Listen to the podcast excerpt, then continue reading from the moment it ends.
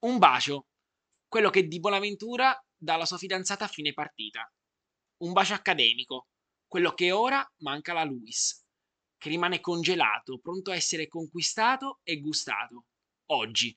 Servirà vincere con orzi nuovi, o anche perdere se la Sebastiani vincerà. Scenario complicato. Più facile si va dal quoziente canestri con orzi nuovi e vigevano, e in quel caso, per conquistare quel bacio, bisognerà perdere di non più di 10 punti contro un orzi nuovi, che è un bacio della morte, lo ha schioccato alla Sebastiani. Rumoroso, mortifero. La Sebastiani che virtualmente è in vita, ma fattualmente è deceduta. Suonata in quei due quarti centrali in cui ha subito uno scarto di, due, di 22 punti. E poi Vigevano, che simbioticamente ha giocato col suo popolo, che di baci, dai vari Peroni e Rossi, ne ha ricevuti, ma che ora, per conquistare il bacio più grande, quello che sogna da 14 anni, quello che non si smette di raccontare per l'emozione provata, deve resettare. E allora un buongiorno da Ferrara e un bacio a chi ci ascolta, in attesa di quello vero, quello che sa di a due. Questo è Palla Contesa e siamo pronti a partire.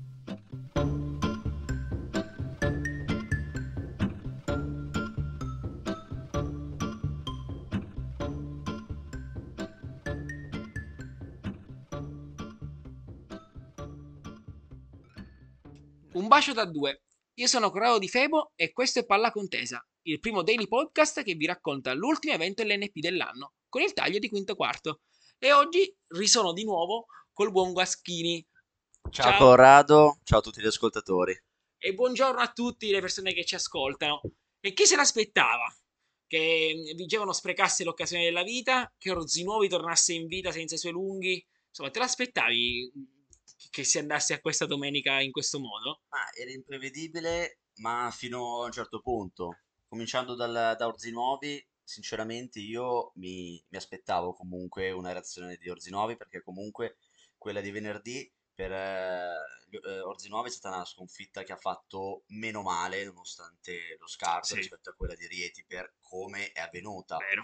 per il parziale e, e quant'altro soltanto che quella sconfitta che ha subito Sebastiani venerdì l'ha subita oggi Vigevano e questo fa tanto, più che altro io noto che in tutte le quattro partite ha perso chi aveva più pressione. Mm. Nella prima partita Orzinova era favorita, più pressione, la perde. La seconda partita la Sebastiani, grande favorita, la perde. La, perde. la, seconda, eh, la seconda, giornata Vigevano con la Luis sembra leggermente favorito di cielo blu, troppa pressione, più 18 l'ultimo quarto, la perde. E, e così che... anche la, la quarta partita. Credi che sia un andamento che si ripeterà anche oggi, cioè il fatto che la squadra con meno pressione, che poi in realtà a questo punto può essere la Sebastiani, sì. perché è, è, più che spalle al muro, ho detto anche nell'editoriale, è praticamente deceduta perché dovrebbe vincere di, di un parziale esagerato, dovrebbe che è difficile pensare. 30 punti sì. contro Vigevano e sperare nell'altra partita, però è molto difficile, non credo succederà, però comunque... Però gioca è... senza pressione. Esatto, il fatto che giochi senza pressione mm, non mi stupirebbe che la Sebastiani comunque riuscisse a fare una vittoria così almeno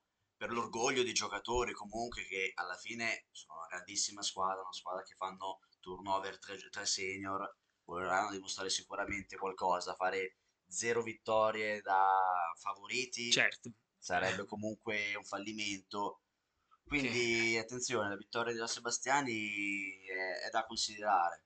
Che poi, se dovesse vincere Sebastiani, uh, consentirebbe a Luis di poter festeggiare. Allora mi sposto proprio sull'ambito Luis, perché Luis è l'unica squadra che in questa promozione ha vinto due partite su due, ma sì. non ha ancora potuto festeggiare. Ecco, questo secondo te potrà pesare?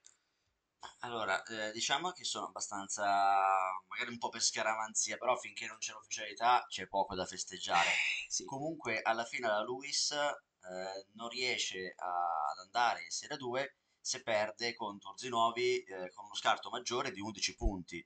Una cosa che comunque, eh, dopo l'Orzinuovi di questa sera, Eh. con l'inerzia dalla propria, io non l'escludo. Non No, dico che eh, sì. succede, ma non è da escludere. Quindi È anche, è anche vero che la Luis che abbiamo visto è, è capace sì, di, di recuperare parziali esatto, clamorosi. Cioè, quasi 20 punti te la puoi te rimontare. la può rimontare perché non molla mai. E quindi è vero, non è difficile pensarlo. Secondo me era eh, più facile pensare a questa prospettiva prima della pool promozione. Adesso che siamo in mezzo alla pool promozione, credo che sia po' più complicato pensarlo, soprattutto per la luce che abbiamo visto. Vero è che la stanchezza a un certo punto può contare, perché la squadra che ha giocato più partite, che ha riposato meno tra una partita e l'altra, oggi avrà riposato un po' di più perché ha giocato la prima partita e oggi giocherà alle 19, quindi vedremo, vedremo. Um, e poi c'è una Sebastiani, eh, lo dicevo, eh, è, è, è, deceduta um, ed è deceduta nel momento più importante perché Sebastiani non aveva mai perso due partite consecutive nella stessa competizione. Era accaduto già quest'anno,